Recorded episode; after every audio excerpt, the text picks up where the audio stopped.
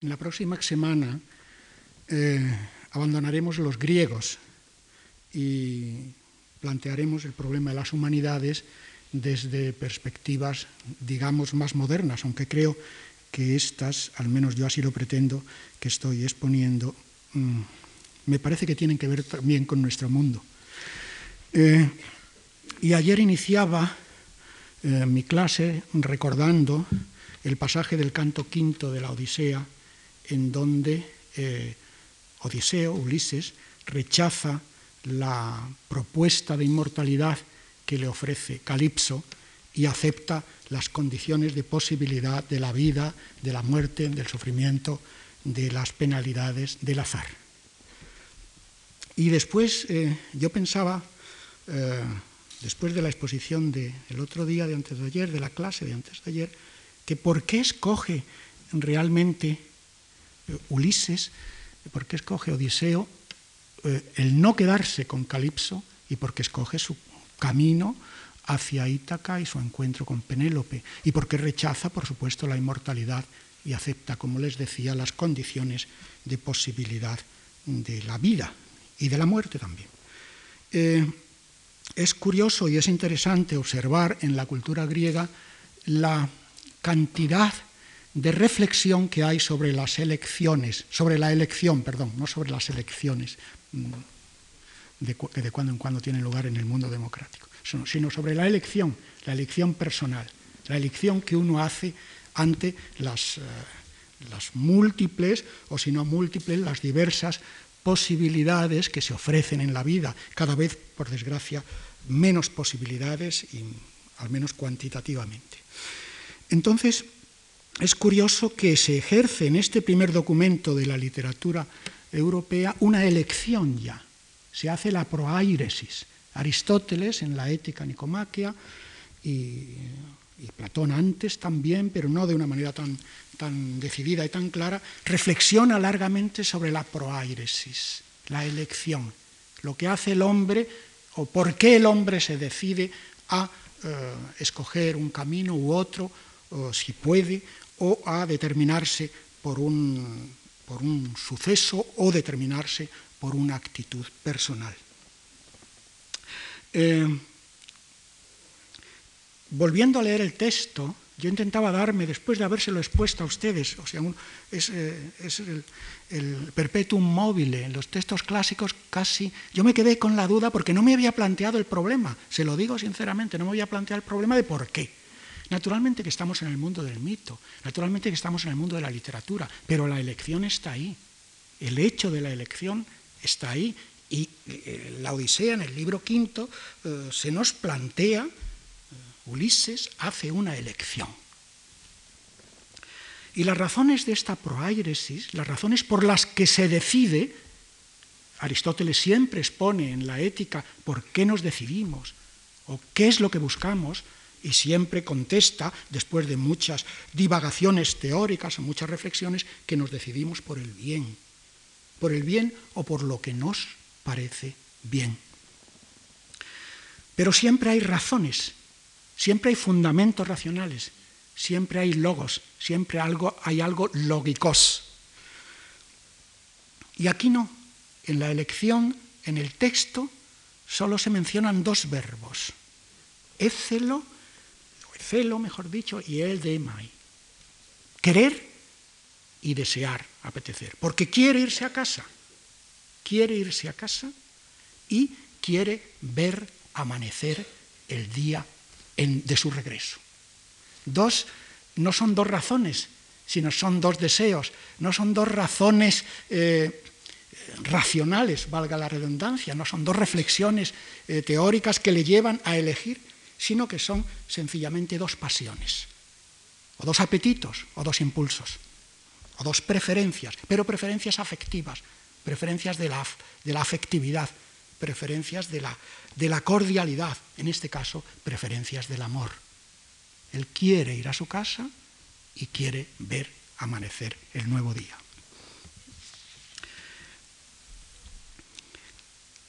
Pero en el momento en que se elige, en el momento en que el hombre elige, hay que intentar justificar con razones ese desamparo hay que intentar arreglar la inestabilidad a que, nos hemos condenado, por lo menos en el caso en el que Ulises decide aceptar las condiciones de posibilidad de la existencia humana. Y la primera característica que se descubre en, este, en esta elección, en el caso de Ulises o en otras elecciones, es porque al decidirnos por algo, sea por la razón o por el sentimiento, es que nos falta algo, que somos, como les decía el otro día, endees, somos indigentes, somos menesterosos, necesitamos de cosas. Hay un vacío, y precisamente porque, porque tenemos, sentimos un vacío, y porque la vida no es perfecta como la inmortalidad que Calipso le ofrece a, a Odiseo, como no es perfecta, perfecta en el sentido de no está acabada, siempre es imperfecta, siempre el fin está más allá de lo querido, por eso intentamos, como les decía, llenar ese vacío, llenar ese hueco. Y de la misma manera que hubo en la cultura griega una indigencia que llevaba al conocimiento, a la sabiduría, la, filosofía, el pensamiento filosófico surge también porque el hombre es indigente, porque no sabe. Los dioses, dicen los griegos, dice Aristóteles, no filosofan. Y porque es indigente el hombre, porque no sabe, porque necesita saber, tiene que llenar ese vacío del que, se, que ha creado y que ha sido originado al desprenderse, al, hasta cierto punto separarse de la naturaleza. Y por eso surge el asombro, la zaumasía. La zaumasía es la famosa palabra mm, en la que Aristóteles nos dice, o desde la que Aristóteles nos dice que surgió la filosofía. El hombre se asombra, se extraña, ve un vacío, ve un hueco entre él y el mundo, entre él y las cosas, e intenta llenar ese hueco con la sabiduría, con el conocimiento, con el saber a qué atenerse, con lo que ustedes quieran. Pero intenta llenarlo.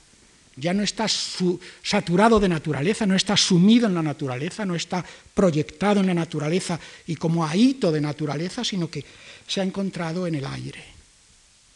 La filosofía es, pues, el deseo de llenar ese no estar en el aire. Y por eso se llama, bueno, se llama filosofía, o sea, tendencia a saber, tendencia al conocimiento, tendencia a la sabiduría. Porque todavía Sofos no significa, como después sabiduría, Sofos eh, significaba conocer, saber cosas. conocer, pues, para llenar el hueco de vivir, para llenar ese espacio que en la naturaleza no nos ha permitido eh, cubrir, o mejor dicho, que la extraña estructura de la mente humana, la extraña personalidad, o como ustedes quieran llamarlo, la extraña hechura del hombre, hace que, que necesite completar ese desamparo de mm, en el que está sumido desde el momento en que no es pura naturaleza, en el momento que reflexiona, que piensa, que ve e incluso que habla. Y la zaumasía, el asombro, la extrañeza, por lo que empieza la filosofía, es porque no estamos instalados. Porque no estamos instalados. No olviden ustedes, entre paréntesis, que estoy intentando hacer una imagen del humanismo, de lo que, del descubrimiento del ser humano, como ser ¿eh? que funciona en la vida, que crea, que proyecta, que descubre, que se conecta y que se socializa. el asombro es, pues, no estamos instalados no estamos, no estamos. Y yo creo que en, este, en esta, lo que acabo de decir descubrimos algo que me parece importante desde el punto de vista de la filosofía, incluso desde el punto de vista del pensamiento en general. Eh, en, nuestra lengua no hacemos suficiente hincapié en la riqueza extraordinaria que es eh, que nos manifiesta que no tienen otras lenguas europeas eh, el ser y el estar, el poder distinguir entre ser y estar. Pues bien, no estamos instalados en el mundo totalmente, tenemos que construir la instalación con nuestro conocimiento, con nuestro ser. No estamos porque, porque tenemos que ser, porque tenemos que construir el ser. En la, en la diferencia, en la, en elección que hay eh, en, la decisión de Ulises de abandonar la isla, eh, podríamos oponer frente al ansia que en otras culturas hay de seréis como dioses, Odiseo, por el contrario, le dice a Caliso, seremos como hombres. Tenemos que ser como hombres. Y ese ser como hombre implica ya esta serie de, de matizaciones, esta serie de peculiaridades a las que me voy a referir en la clase de hoy. En la construcción, pues, de un ser. Ser como hombres, no querer ser como dioses y querer aceptar ser hombres, significa no aceptar la clausura de la divinidad que ofrece Calipso, sino aceptar la inseguridad de construir el propio ser. No estar en el ser, en la divinidad, perdón, no estar instalado, no estar saturado, no estar eh, cebado de, realidad, sino ser inestable, estar inseguro. ¿eh? Y eso es precisamente la elección que hace Ulises y la elección que, que implica esta ontología móvil, esta estructura móvil del ser humano que se hace siendo y que no está nunca, cuya instalación no es nunca perfecta. Calipso está instalado en su inmortalidad, los dioses están instalados en su inmortalidad, no tienen tiempo, no necesitan, no tienen tiempo, no, no, no están hechos de tiempo, son los siempre así, y Ulises, Odiseo, escoge como creo que les mencionaba el otro día, la perspectiva del todavía no, del aún no. Y eso es precisamente la riqueza que manifiesta en nuestra lengua el verbo ser. El ser es siempre estar siendo. El ser es siempre devenir, el ser es siempre movimiento, el ser es siempre elección, el ser es siempre ambigüedad, el ser es siempre y sobre todo temporalidad. ¿eh? Enhebrados en la, en la flecha del tiempo que decía el poeta. Nuestro ser es, pues, nuestro estar. Y la primera instalación que el ser humano, o que el estar humano, mejor dicho, tiene es la naturaleza. Pero la segunda instalación, la segunda instalación es la polis, la ciudad, el espacio colectivo, ¿eh? la conexión con los otros. Una buena parte de la cultura griega, y yo creo que también de la nuestra, sobre todo de la nuestra, es, está caracterizada pues, por esa aceptación y reconocimiento de la indigencia. Y el esfuerzo, por supuesto, sobre todo en los griegos, por superarla, por dominarla. Y la vida, la vida humana, la historia humana, la historia personal y colectiva de los pueblos o de las distintas colectividades es precisamente la historia de esa superación, la historia de esa de, de querer y nunca lograr felizmente mudar el ser por el estar. Querer de alguna forma una cierta instalación, una cierta seguridad. Y de la misma manera como la filosofía, el saber, arranca de, ese esfuerzo, filosofía no significaba más tendencia, que tendencia hacia el conocimiento, buscar entender, buscar entender, no amor a la sabiduría. La sabiduría todavía no existía cuando se inventa la palabra, por así decirlo. Pues de la misma manera que tendemos a superar, a compensar esa inestabilidad de, de la naturaleza con el saber, ese funcionar sabiendo, de la misma manera tenemos también que organizarnos mm, frente a la polis, frente a la sociabilidad, frente a las estructuras colectivas que de hecho son constitutivas del hombre y sin las cuales el hombre, el ser humano como individuo no tiene sentido. El ser humano es un ser colectivo, es esencialmente un animal político, que dice la famosa definición de Aristóteles. Un ser que vive en polis y que, eh, si quitamos el aspecto terminológico de la palabra polis, que necesita de los otros, que no es sino siendo con los otros. Por lo tanto, la polis será también la estructura que permita compensar esa indigencia personal, esa indigencia individual, mejor dicho, y mm, que también eh, alimente esa insaciable o insociable sociabilidad que es el ser humano. ¿Se acuerdan la famosa, o seguramente conocen la famosa eh, frase kantiana que el hombre es una insociable sociabilidad? Es insociable pues porque primero mira por sí mismo, su ser pende o propende a conservarse en su propio ser, pero ser como físico, ser como naturaleza, pero al mismo tiempo es una insociable sociabilidad. Necesita, unirse con los demás, necesita conectarse con los demás. Y puesto que la política, les leo un texto de la ética nicomaquia, se sirve de las demás ciencias prácticas y legisla además qué se debe hacer y el fin de ellas comprenderá el de las demás ciencias, de modo que constituirá el bien del hombre, y aunque el bien del individuo y el de la sociedad sean el mismo, es evidente que será mucho más grande, fíjense en el texto, y más perfecto alcanzar y preservar el bien colectivo, porque ciertamente ya es apetecible procurarlo el bien para uno solo, pero muchísimo más hermoso, muchísimo más importante es para un pueblo y para las ciudades.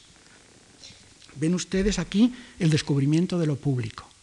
Ya no solo la necesidad de construir el ser en función de las condiciones de posibilidad de la naturaleza, sino construir el ser en función de las condiciones de, posibilidad de los otros seres que nos acompañan en el ser, quiero decir, de los otros hombres. Después el descubrimiento de lo público, una especie de segunda naturaleza en que la vida individual fluye, discurre o debería de discurrir con esa fluidez, con esa coherencia, con esa liquidez con que, con que fluye la vida de la naturaleza, con que la naturaleza misma nos cuenta todos los días la canción de su misma perfección y no tenemos que decir a nuestro corazón que lata para que él solo lata y nuestros ojos que vean si los tenemos abiertos para que vean y todo el conglomerado de nuestro cerebro y, de nuestras eh, fibras más íntimas. esa, esa canción, esa fluidez que es la de la naturaleza en la que estamos, es también la fluidez que pretende construir el hombre, el primer momento de la teoría del humanismo, ¿eh? que pretende construir en relación con la polis, en relación con los otros. Surge pues la polis porque se da la circunstancia, dice el texto eh, de Platón, en este caso de la República, de que no somos autárquicos. La palabra, casi toda esa terminología, la mayor parte de la terminología filosófica, como saben, esto es una trivialidad lo que digo, pero es, griega, en griego dice autarqués, autarquía. No tenemos el principio, no somos autárquicos, no somos para ser autos, para ser nosotros mismos, no tenemos el principio de, de nuestro valga el disparate, autosidad, de nuestra mismidad en nosotros. Tenemos que procurar ser mismos sirviéndonos de, los demás, sirviéndonos en un sentido débil, fluido, suave, natural de los demás, estando con los demás, construyendo nuestro ser con los demás.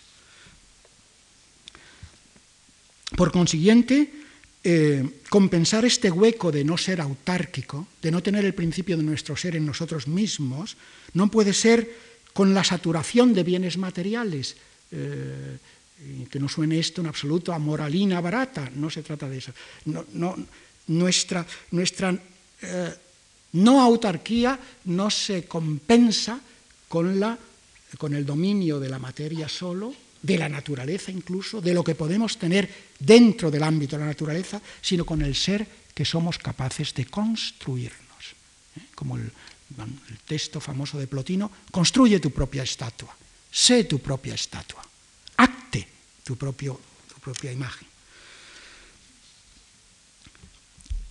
Lo que nos hace, pues, desde el punto de vista de la fisis, eh, lo que nos mueve desde el punto de vista de la física, esa física que nos empuja a compensar eh, nuestra, nuestra, nuestro no saber con el asombro, con la necesidad de filosofar o de, o de crear una ciencia, es en, la, en, el aspecto político, desde la perspectiva política, esa indigencia, esas necesidades que el hombre tiene pero no solo naturales también, sino, sino mm, colectivas, sino sociales. Pero aquí surge el problema. Para llenar, sobre todo políticamente, ese vacío que, de nuestra no autarquía, de nuestra esencial indigencia, eh, ese, ese deseo no puede solo fluir con la misma fluidez hasta cierto punto con que el pensamiento teórico construye la filosofía construye la ciencia. Digo fluidez porque nada externo, en principio, lo impide, sino que la construcción política está siempre enfrentada con la violencia, o sea, no solo con la indigencia que somos, sino con la violencia que nos procuran o que nos causan o con la que nos amenazan. Y permítanme que les lea también otro texto, es mucho más importante que oírme de la política de Aristóteles. La peor injusticia es la que tiene armas. Y el hombre está por naturaleza dotado de armas para servir a la prudencia y a la arete, a la virtud, a la excelencia humana, pero puede usarlas para lo más opuestos. Por eso, sin arete, sin virtud, sin, sin ser, sin haber construido nuestro ser, sin haber construido nuestra propia estatua, el hombre es el más salvaje de los animales, porque también es un animal, es un mamífero, más o menos implume. Eh, y la justicia, sin embargo, es cosa de la ciudad.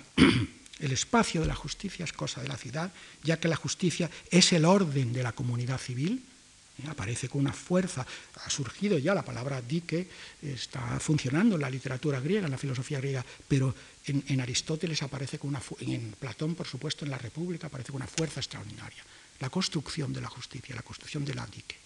La dique es esas letras mayúsculas, recuerdan ustedes que mencionaba yo ayer o antes de ayer en el texto platónico, las letras mayúsculas que nos permiten, que nos permiten eh, orientarnos en el desamparo, en la, en la indigencia de la, mm, de la individualidad, de la no autarquía.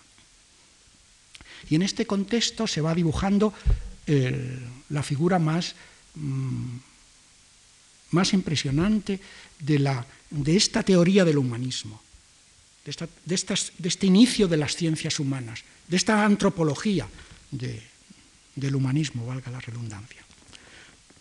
Y entre los múltiples textos clásicos, solo les citaré uno de Aristóteles, de la ética nicomaquia, en donde por primera vez, y además creo que es un hapas legómeno, o sea, un, un verbo griego dicho solo una vez en toda la literatura griega. Yo he mirado muchos diccionarios y no aparece más que una vez en este texto de Aristóteles. Saben eh, que hombre se dice anthropos en griego. Pues bien, en Aristóteles, en la ética nicomaquia, en el libro décimo, se dice por primera y única vez en toda la literatura griega anthropeu estai. Hombrear, pero no hombrear, ser hombre. Ser hombre. Es curioso. ¿Eh? Y, no aparece más, ni siquiera en, otros textos de Aristóteles ni en Platón. O sea, eh, podría aparecer un manuscrito por ahí o un papiro que apareciese otro anthropou estai. Pero fíjense, se inventa un verbo. ¿eh? De anthropos, el verbo, el verbo ser hombre que ya estoy desfigurando el sentido. No sé cómo lo entendería, cómo lo sentiría Aristóteles cuando, cuando en la ética nicomaquia dice el hombre teórico no tiene muchas veces necesidad de actuar, mm, pero en cuanto que es hombre, en cuanto que es hombre, en cuanto que ha elegido y cuanto es, está condicionado por esa serie de condiciones en las que la humanidad se encuentra, el ser hombre se encuentra, tendrá necesidad de cosas prosto anthropeu estai, para seguir siendo hombre, para seguir instalado en la realidad, para seguir eh, funcionando como tal. Pero es interesante el invento del verbo.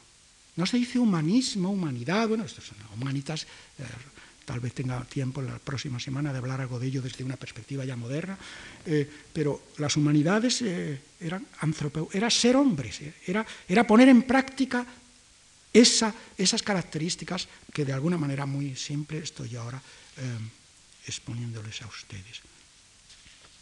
Y entonces la reflexión sobre esto, cuál es el espacio ideal en el que este, este ser hombre se refleja, es uno de los, de los de los retos que la cultura antigua nos hace continuamente.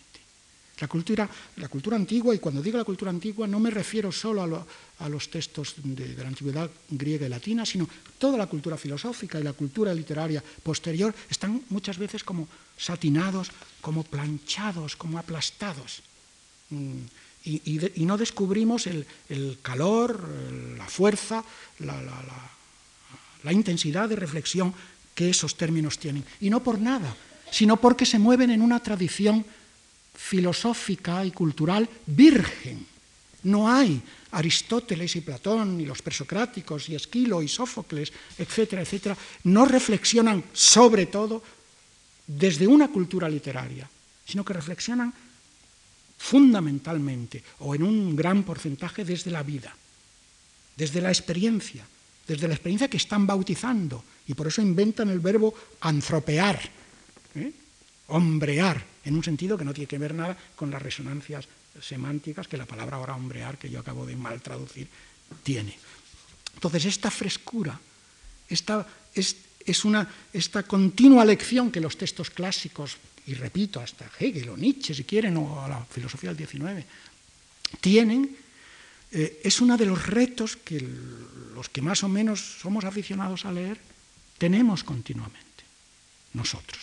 Porque eh, en, un mundo como el nuestro, donde las informaciones circulan tanto y donde hay tantísimas informaciones, los términos están como mareados por ese carrusel, es una noria informativa. Y, están mareados y como centrifugados. Y a fuerza de estar centrifugados, pues las noticias se convierten en noticias. Y, que dejan, la noticia es con todas las excepciones que ustedes quieran, la dejada sin sustancia del lenguaje. El lenguaje cuando se convierte en noticia se desustancia, ¿no? se desenebra, se, se deshuesa. Y el lenguaje griego, surgido, pero no por nada, no es porque yo esto me lo estoy inventando ahora, no, es que efectivamente no hay tradición literaria filosófica.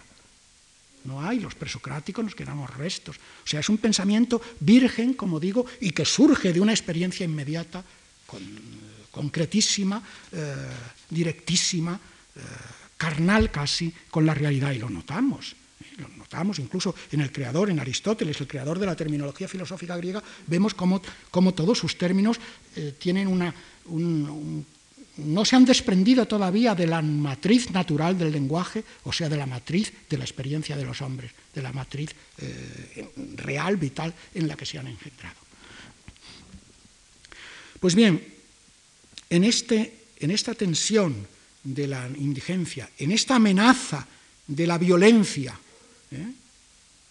para construir una polis, no olviden, que, el mundo griego no fue en ningún momento un mundo idílico, fue un mundo eh, arrebatado, recosido, eh, atravesado por violencia, por, ferocidades, eh, por bastantes ferocidades, no desde luego como las nuestras, no tantas, técnicamente no lo podía, pero un mundo inestable, un mundo, un mundo que tuvo la experiencia de la hubris, del exceso, y tuvo la experiencia de la violencia, del pólemos, tanto tanta, mejor dicho, que eh, un fragmento famoso mm, de Heráclitos nos dice que la guerra es el padre de todas las cosas y el rey de todos. Esa guerra se interpreta, se puede interpretar de muchas maneras, incluso una de ellas muy metafórica, esa tensión, pero qué duda cabe que, eh, que el mundo griego no fue el mundo idílico en el que eh, desde alguna sublimación se podría se podría pensar. Pero precisamente porque no es idílico, es su fuerza y su carácter de modelo es, eh, es muy grande. Y ese carácter de modelo hace, eh, de modelo incluso para ellos, la búsqueda de un modelo es otra de las características del humanismo griego. Cuando digo humanismo griego estoy simplificando mucho y definiendo muy, superficialmente todo ese, bloque de pensamiento. Pues bien, este, este humanismo griego, mm, esta superación de la violencia, de la necesidad, de la indigencia, del no saber, del desconocimiento, de la ignorancia, etc., eh, lo fueron intentando superar a través de la idea de canon, de la idea de modelo, de la idea de, de perfección, de la idea de superación. Y en ese modelo ideal, en ese modelo ideal funcionan tres bloques conceptuales. Uno de ellos, lo me he referido, me referí un poco el martes pasado, eh, uno de ellos es lo justo, uno de esos bloques es la dique, la justicia, la organizadora de la sociedad. Otro bloque es lo bueno, el to agazón, y otro bloque es lo bello, tocalón, lo bello. Tanto es así, y tan importante era como modelo esta triple estructura, que mm, la definición del hombre perfecto era el kalos kayagazos, el bello bueno, todo junto, el bello bueno, el, de buena naturaleza y el, de, buena, de buen etos, de buena pasta, pero de buena pasta psíquica. Lo justo era un poco la, el ideal, la proyección de lo que el hombre hace, de lo que se hace, y hasta cierto punto de lo que se dice, de lo que se hace, mejor dicho, de lo que se dice para que se haga. Y, mm, y lo justo, o sea, ese ideal es en el fondo el principio, el principio de socialización. Lo que les decía hace un momento, el principio de lo público, el descubrimiento de lo público el descubrimiento de lo colectivo, que suple, en cierto sentido, a la naturaleza. lo público es, eh, valga también eh, esta imagen, lo público es, a través de la dique, o sea, la polis, es el paralelo a la physis en la estructura eh, ideal del pensamiento griego. Lo justo es, pues, el ámbito de lo que coordina todo aquello que se hace, lo bello es lo que coordina, pero también justamente, también, eh, también armónicamente, lo que se ve. Lo bello es en principio, en principio, lo que se ve, lo que se entra por los ojos. Saben, es una cultura eminentemente óptica. La importancia de los ojos en la cultura griega, como saben, es extraordinaria, tanto que la, la palabra idea significa lo que se ve con los ojos, pero con los ojos del cuerpo en principio, en sus orígenes. Eidos es, como saben de sobra, es videre, ver. Y lo bueno, lo bueno es lo que se es. Lo justo, lo que se hace, lo bello, lo que se ve, lo bueno, lo que se es. Lo que se construye, lo que, se, lo que el hombre monta desde su propia indigencia, desde su propia soledad, desde su propia necesidad. Y dentro de estos modelos, ¿cómo se construye un nivel más, detallado, más detenido de la antropología griega, de la idea del humanismo griego, de la idea del ser hombre griego? Y aquí tendría que referirme a como también a cuatro bloques conceptuales, todo esto se lo digo así para sintetizarlo y mucho porque quiero dejar ya a los griegos mm, listos en esta clase de hoy. Hay cuatro bloques conceptuales. Uno sería con un verbo también, y perdonen, no, es, no, es pedantería que se lo diga en griego, politeuin, politein, politeuo, politein o politein. El, construir la polis. ¿eh? Politeuo es hacer politiquear, pero también sin el sentido negativo que puede tener el término, que decimos es un no politiquees, ¿no? politiquear, hacer polis eh, de la necesidad de vivir en colectividad, surge pues este, este verbo y surge pues toda la terminología política en la que estamos hoy instalados. El término demos, polis, aristocracia, oligarquía, tiranía, etcétera, todos esos son descubrimientos terminológicos griegos, descubrimientos terminológicos griegos porque surgen de la realidad, surgen de la vida. ¿eh? Se lo han montado así para que le tengan que bautizar a, a ese verbo politeuo, politeuen, se lo tengan que bautizar con, con esa serie de términos, en donde expresan lo que estaban viviendo, expresan lo que estaban construyendo, expresan lo que estaban intentando hacer, expresan lo que, lo que querían ser desde la proyección de esos determinados ideales. Pero al lado de este politeúo, de este politiquear, politear, es que ciudadanear no se puede traducir, pues está el ser verdadero, aleceuo, aleceia, aleceia, el ser, el verdaderear, ¿eh? el verdaderear, qué disparates. Y, así como, como el politear era, pero es que es difícil, de es que quiero no darle la sensación de que yo también estoy contribuyendo al planchado de este vocabulario. Me gustaría no contribuir a ello. Entonces, así como el politeuo es conocer lo colectivo, tender a lo colectivo, el aleceuo es conocer la naturaleza, contrastar la naturaleza, ver si es verdad lo que sé, ver si es verdad lo que siento, ver si es verdad lo que conozco, ver si es verdad lo que contrasto, ver si es verdad lo que me dicen o lo que veo. Entonces, al lado de, la polis, del, ser político, pues está el, ser verdadero, el, verdaderear, y aunque el verbo sea muy disparatado, está más próximo que ser verdadero en la traducción. Y entonces de este, de este conocer la naturaleza brotan pues, una serie de términos que no necesito eh, casi decírselo porque están en la mente de ustedes seguro. La física, biología son términos griegos, matemática, términos griegos, lógica, semántica, sintaxis, gramática, anatomía, psicología, etcétera, etcétera, etcétera. Pero junto al conocer lo colectivo y construir lo colectivo, y junto al conocer la naturaleza por supuesto, el conocer lo colectivo está en función de la dique, de la justicia. Y el, conocer la naturaleza está en función o está funcionando con la episteme, ¿eh? con el saber, con la ciencia. ¿eh? Otro invento.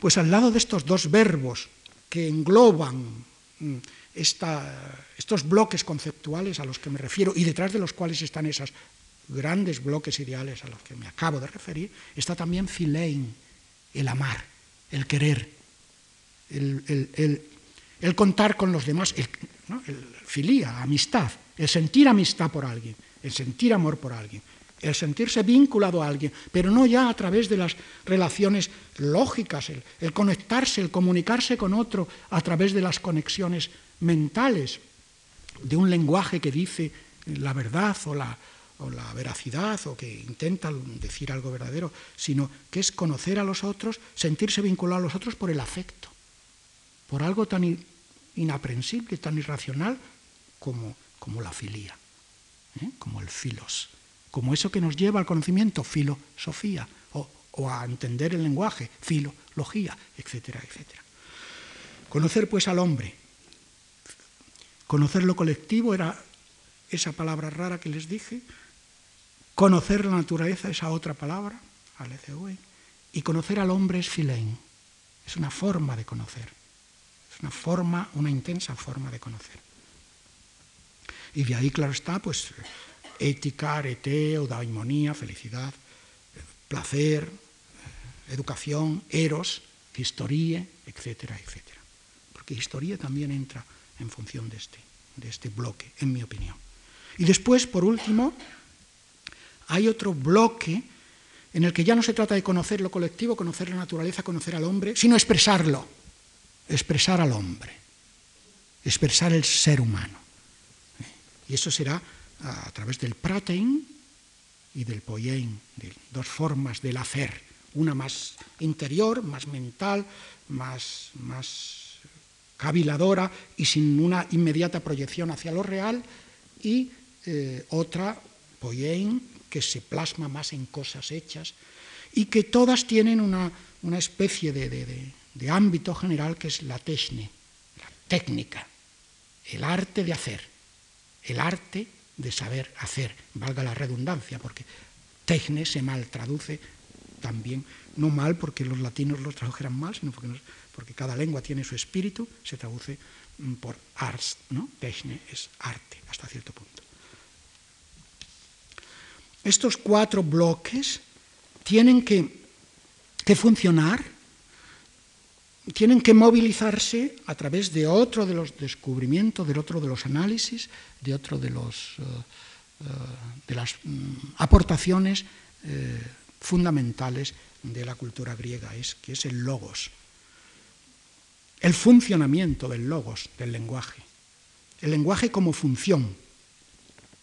Precisamente el lenguaje es la historia de una liberación de decir el mundo, de reflejar el mundo, sin ser, sin estar en el mundo, ser, ser mundo mental, sin estar comprometido con el peso de la realidad, con el frío o el calor de las cosas, y poderlo comunicar. Pero el lenguaje había servido en la cultura griega en parte, en sus inicios, como el lenguaje del poder, el lenguaje de la aristocracia, el lenguaje del, del dominio. Y la verdad fue hasta cierto punto algo supeditado, eh, últimamente unos investigadores franceses han, hecho trabajos muy bonitos sobre esto, eh, supeditado mm, al, al imperio de quien nos dice qué es lo que es y quien nos dice que es la verdad o quien nos dice que son las cosas. Pero curiosamente en, el siglo V eh, antes de Cristo aparece el término alezos aletheia, o sea, la verdad verdadera, la verdad fetén, ¿eh? la verdad de verdad. Y la verdad de verdad ya no es la verdad que depende del poder, la verdad que depende del arbitrio del Señor, o del arbitrio del anax, del poderoso, o del basileus, del rey, o de una clase determinada de la aristocracia, o de la oligocracia, o oligarquía, sino la verdad discutida, la verdad de verdad, la verdad dialogada. Y el logos, precisamente en una cultura que fluye eh, en el espacio colectivo, no es nunca un logos clausurado, no es una palabra monólogo, monologizada o monologizada, sino que es un día logos, invento griego también. Pero que es no solo un diálogo, sino un logos que se construye colectivamente, que necesita ser rechazado, discutido, opuesto, contradicho, ¿eh? refutado incluso. O sea, no hay un logos, no estamos en el logos, sino como les decía al principio, no estamos instalados en el logos como en el lenguaje, quiero decir, como en la naturaleza, sino que somos en el logos. Y ser en el logos es ser continua e incesantemente diálogo.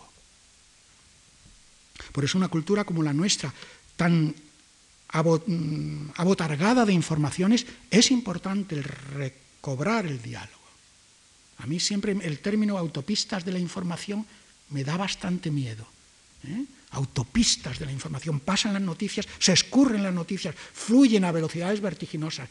Habrá un momento en que los hombres, a fuerza de información, a fuerza de autopistas de información, olviden el lenguaje olviden el diálogos.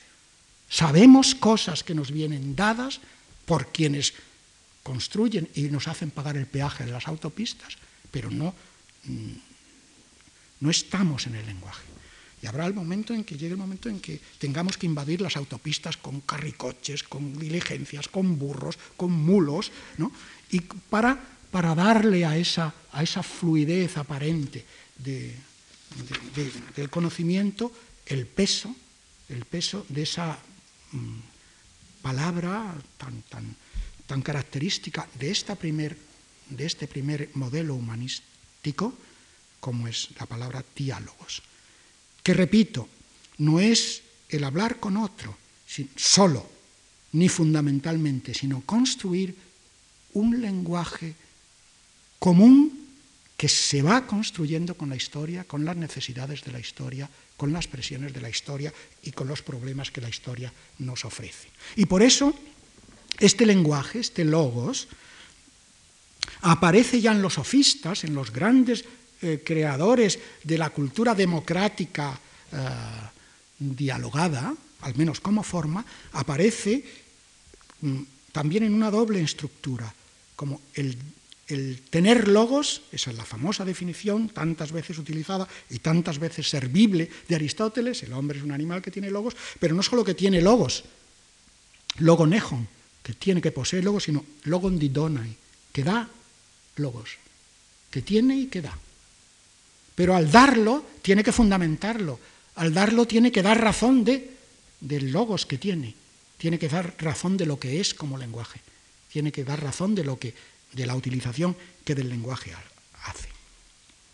Es que son dos expresiones muy características de el logon didonai, dar, eh, dar logos, y logon ejon, o ejonta.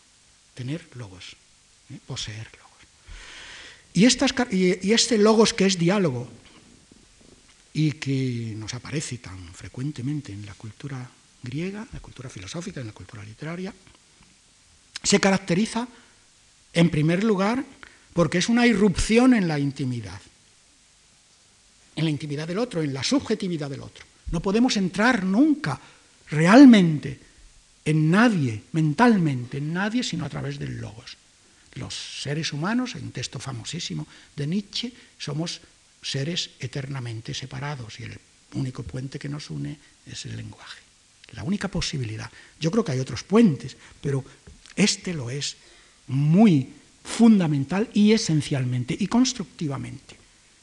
Irrumpimos a través del logos en la subjetividad del otro, en la realidad del otro, en el ser del otro, y le ayudamos a ser. Y aquí empieza a latir otra palabra eh, que es la construcción de ese ser, que es la paideía, la educación. La educación es la irrupción en otra subjetividad a través de un logos, a través de un lenguaje sobre todo. Por eso la educación tendrá que ser siempre lenguaje. Eso hablaremos, hablaré en las próximas clases de la próxima semana. Tiene que ser lenguaje. No podemos, el día que olvidemos el lenguaje, las imágenes no nos bastan. Jamás. No, no, se puede ni comparar el impacto de la imagen, por mucha importancia que tenga, por, por maravillosas que puedan ser. ¿eh? Si no somos nada, si no tenemos un logos nuestro, si no tenemos un diálogo con el que nos podemos decir qué significa, esas imágenes nos ofuscan, no nos dicen nada, no nos dicen nada. Este mediodía me llamaba la atención oyendo las noticias por la radio, dice, bueno, luego pueden oír ustedes estas noticias con imágenes. Sí, claro, o sea, por la tele, ¿no? Pueden oírlas con imágenes, pero el fondo era una, era una claudicación, ¿eh? era sí, es mucho más bonita ver las noticias, pero pueden oírlas con imágenes, como con un ornato. No hago aquí, naturalmente, ni mucho menos, eh, una, ni quiero meterme en esto, una crítica así más o menos barata al mundo de las imágenes. Merecería la pena reflexionar sobre ello, eso por supuesto, pero no es este el momento. Ni yo me siento ahora con fuerzas, ni, tengo tiempo. Eh, hay pues una irrupción en la otra subjetividad a través del lenguaje través del día logos. ¿eh? El día significa a través de fluir, es una partícula, eh, en este caso, que, indica en griego eso. Y eso, eso produce, como otra característica importante, una, irradiación semántica. Nos explota algo en la cabeza. ¿eh? Las palabras no, son solo, no solo tienen un núcleo semántico, sino una especie de aureola significativa, nos explotan, nos, nos nos, sirven para aludir, nos proyectan hacia mundos de alusividad. Nos hacen crear, nos hacen a nosotros, nos convierten en creadores. ¿eh? Esa es la fuerza del lenguaje poético, precisamente, ¿eh? que nos ayuda, nos alimenta esa capacidad creadora de un lenguaje que irradia semánticamente, que se proyecta. Y eso está analizado. Esto no me lo no estoy haciendo ahora una terminología más o menos cortés en torno adosada a los textos griegos. No, no, eso está estudiado, analizado en la retórica de Aristóteles, está estudiado, analizado en, los diálogos de Platón. esa vertiente eh, irradiadora, semántica, palabra griega también, del lenguaje. Pero al mismo tiempo, esta irradiación semántica, esta irrupción del lenguaje del otro que nos llega, eh, nos constituye, nos hace, nos construye nos edifica, nos hace pensar. Y si nos hace pensar, nos hace vivir, nos hace proyectar, nos hace eh, construir nuestra, nuestra propia personalidad. Y nos hace hacer, pensar para hacer. Este lenguaje que es fundamentalmente mm, abstracto, que es fundamentalmente mental, nos hace hacer nos proyecta hacia la realidad, nos proyecta hacia la vida, nos permite construir. Porque según el texto famoso de, la, de la ética nicomaquia, el vivir es, es sentir y pensar. Es la definición de Aristóteles. Vivir es sentir y pensar. Y Todo eso nos permite, la praxis nos permite, la poesis nos permite construir.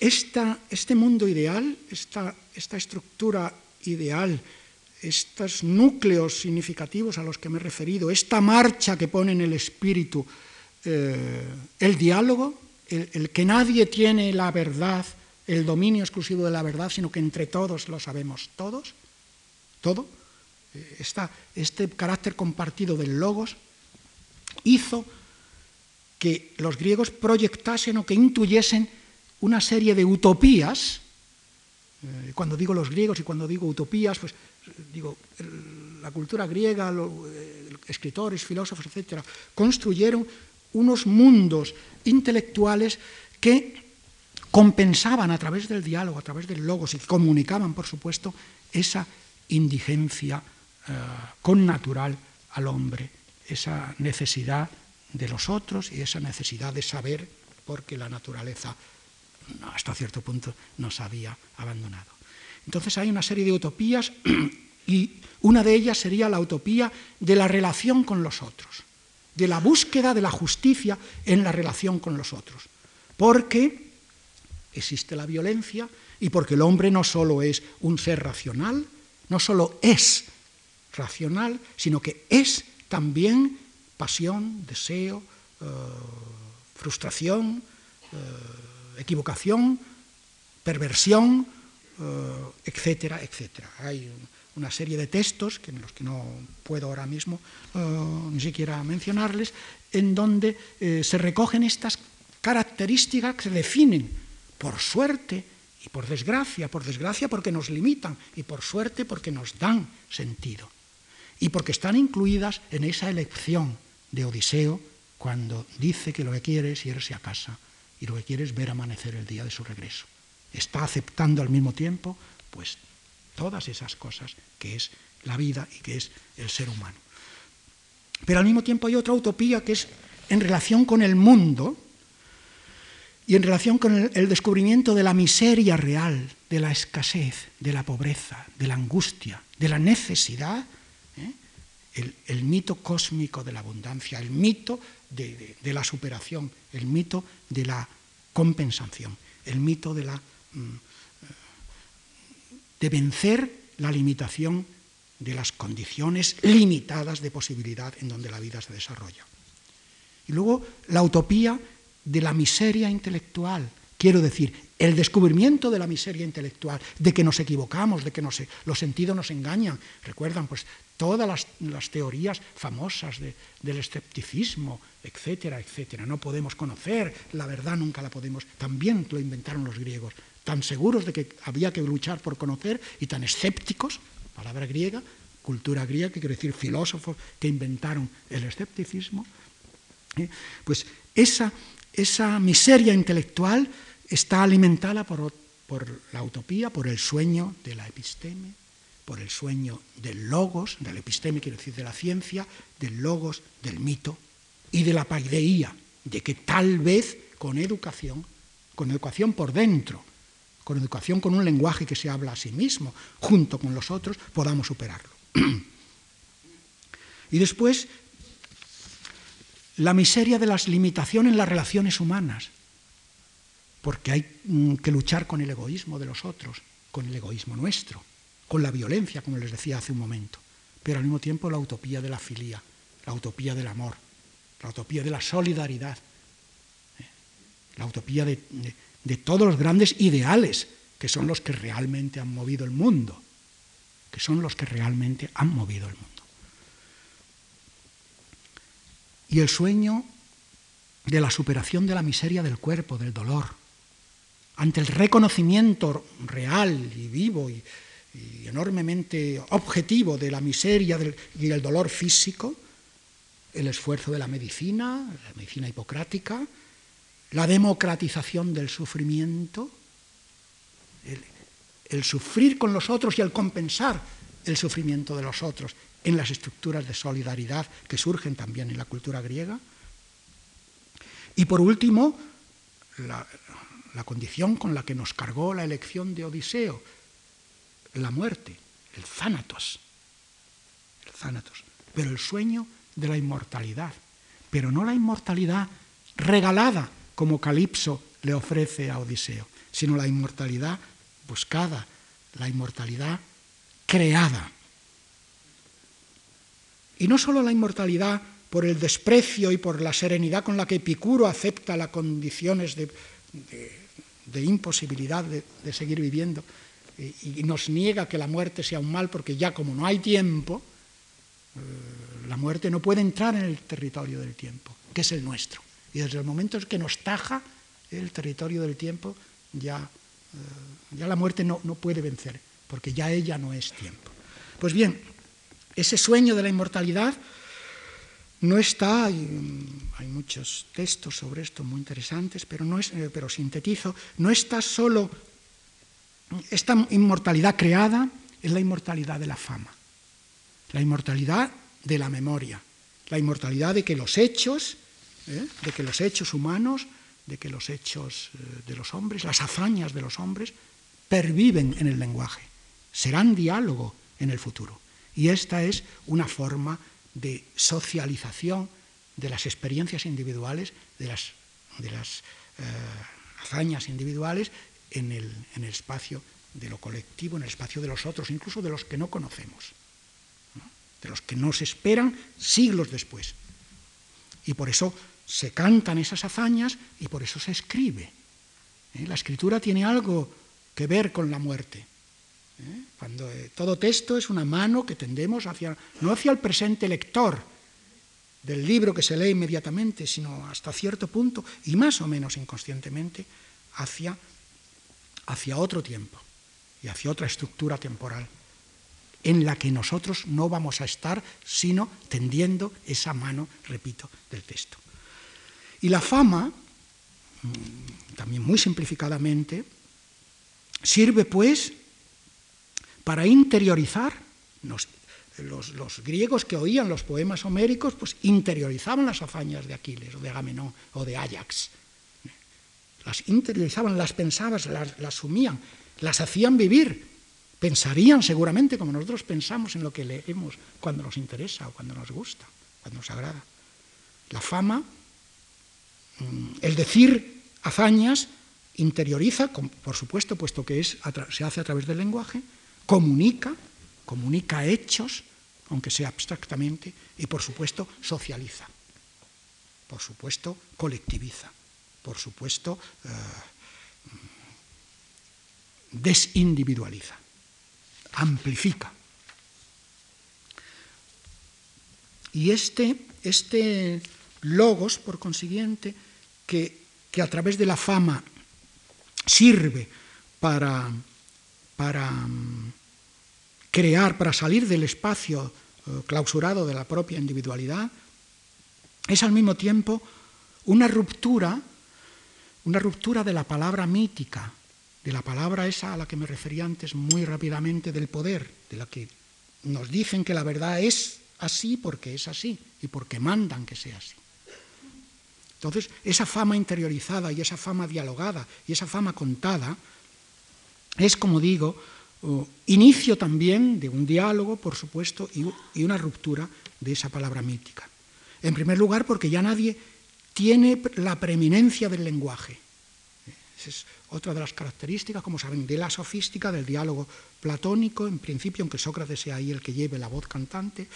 Y además, ese lenguaje sirve para hacer esas hazañas, o ya no hazañas, esas hazañas teóricas, la mitología griega se transforma en la filosofía en unas determinadas entidades que hacen el, que representan el papel de los grandes mitos, eso produce una gimnasia interior, una, una modalidad, una modalidad en el sentido de modus, esa, una modificación interior que nos, que nos enriquece. Que nos enriquece porque nos hace continuamente preguntarnos qué es esto, qué significa esto.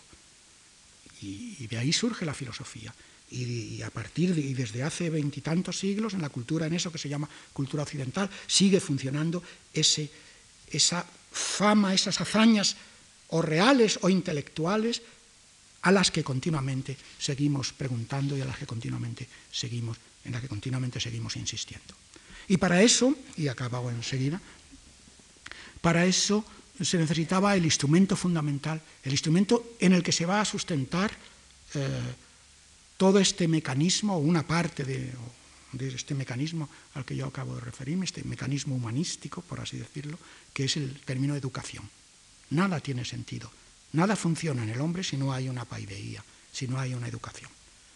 ¿Por qué? Pues porque también han descubierto, porque la educación está hasta cierto punto un mito, un mito dinámico, un motor, un modelo, perdón, un modelo ideal dinámico, porque han descubierto la relatividad de los valores, la relatividad del conocimiento, la relatividad de, todas nuestras mismas experiencias. Entonces, precisamente porque estamos en un mundo inestable, en un mundo necesitado, en un mundo uh, indigente, y somos nosotros indigentes, tenemos que construir a través de nosotros mismos, de la construcción en nosotros mismos, de un mundo de seguridades dentro de lo que quepa, ¿eh?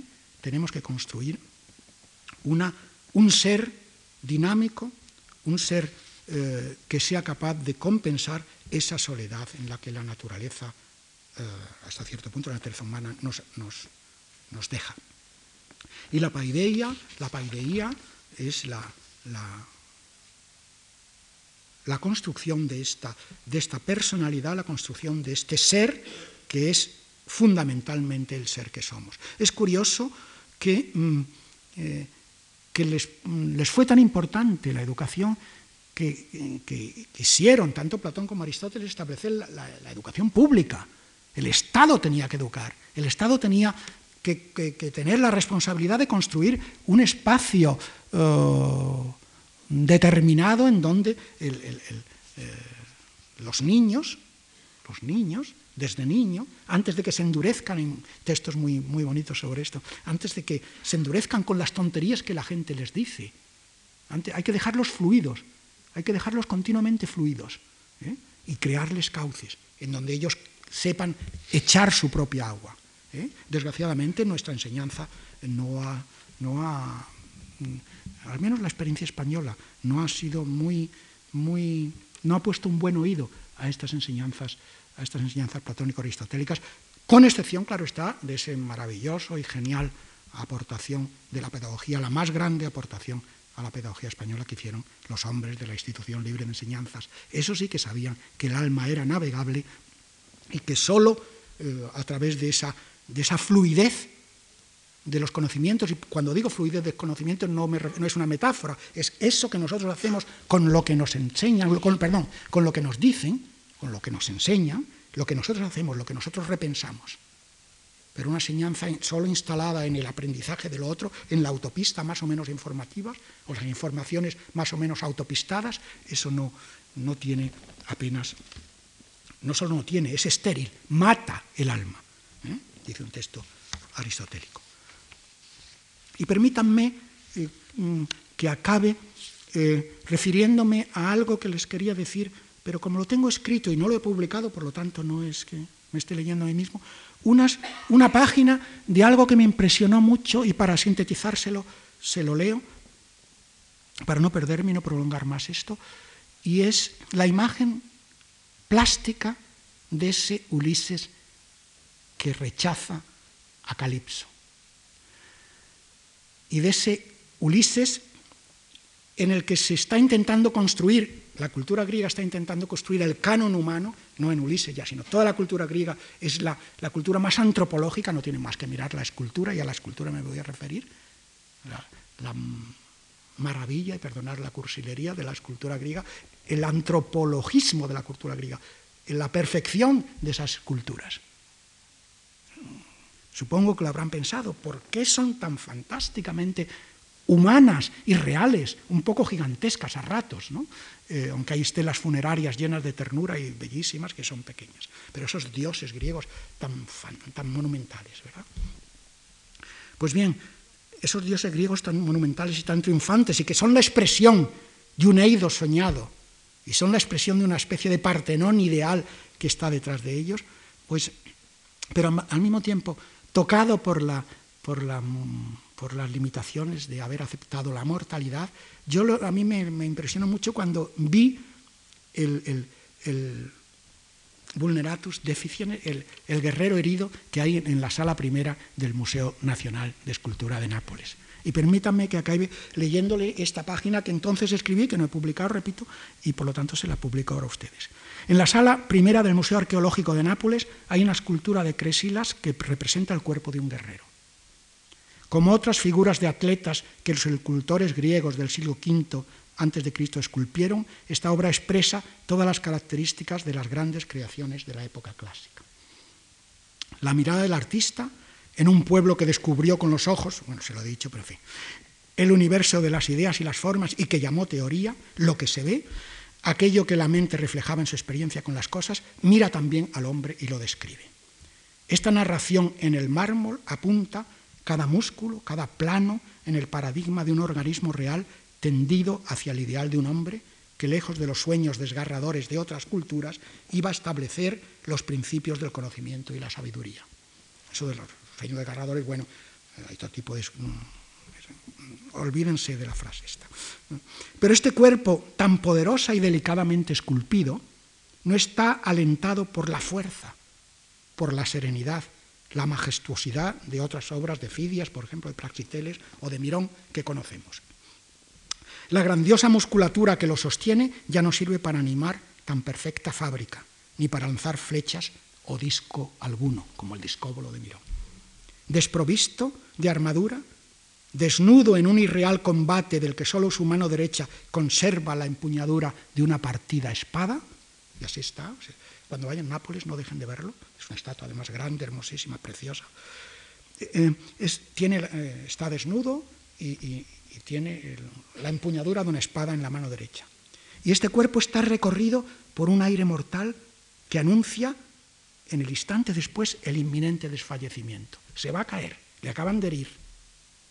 Entonces, eh, es, mm, hay como un, halo, un, extraño halo, siendo tan poderoso, estando erguido todavía y con la espada, la empuñadura en la mano, te das cuenta de que se va a caer.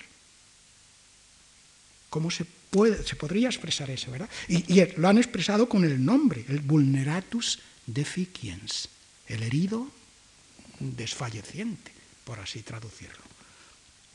Ni el famoso galo moribundo que encontramos también en una de las salas del museo, del que hay, como saben, abundantes réplicas, representa con tanta sensibilidad en el centro mismo de la vida ese cuerpo perfecto, la inhabitable presencia de la muerte. El azar ha despojado al guerrero de la cabeza, efectivamente está decapitado, se perdería. No sabemos, pues, cómo Cresilas esculpió el rostro que debía acompañar a este impresionante edificio en el instante previo a su total derrumbamiento. Pero no sería sin duda el gesto de dolor o desesperación. El cuerpo del vulneratus deficiens, nombre con el que se conoce al solitario guerrero, no manifiesta la violencia o la tensión de quien se revela ante la incomprensible e inesperada injusticia la ausente armadura con la que se defendían los héroes de Homero, la que llevaría probablemente Ulises cuando abandonó a Calipso, muestra que el guerrero herido está enfrentado a una batalla ideal. Y ese espacio sutil que circunda la figura del moribundo, todavía ni esto, no está poblado por el estruendo de las armas ni por los mortíferos dioses que cercan a los combatientes ante los muros de Troya. El artista esculpió la idea, la forma mortal que recorre el mármol, que penetra en la vida y que resume la historia plena con la que el hombre acabó asumiendo su propia mortalidad, la elección de Ulises ante Calipso. Gracias.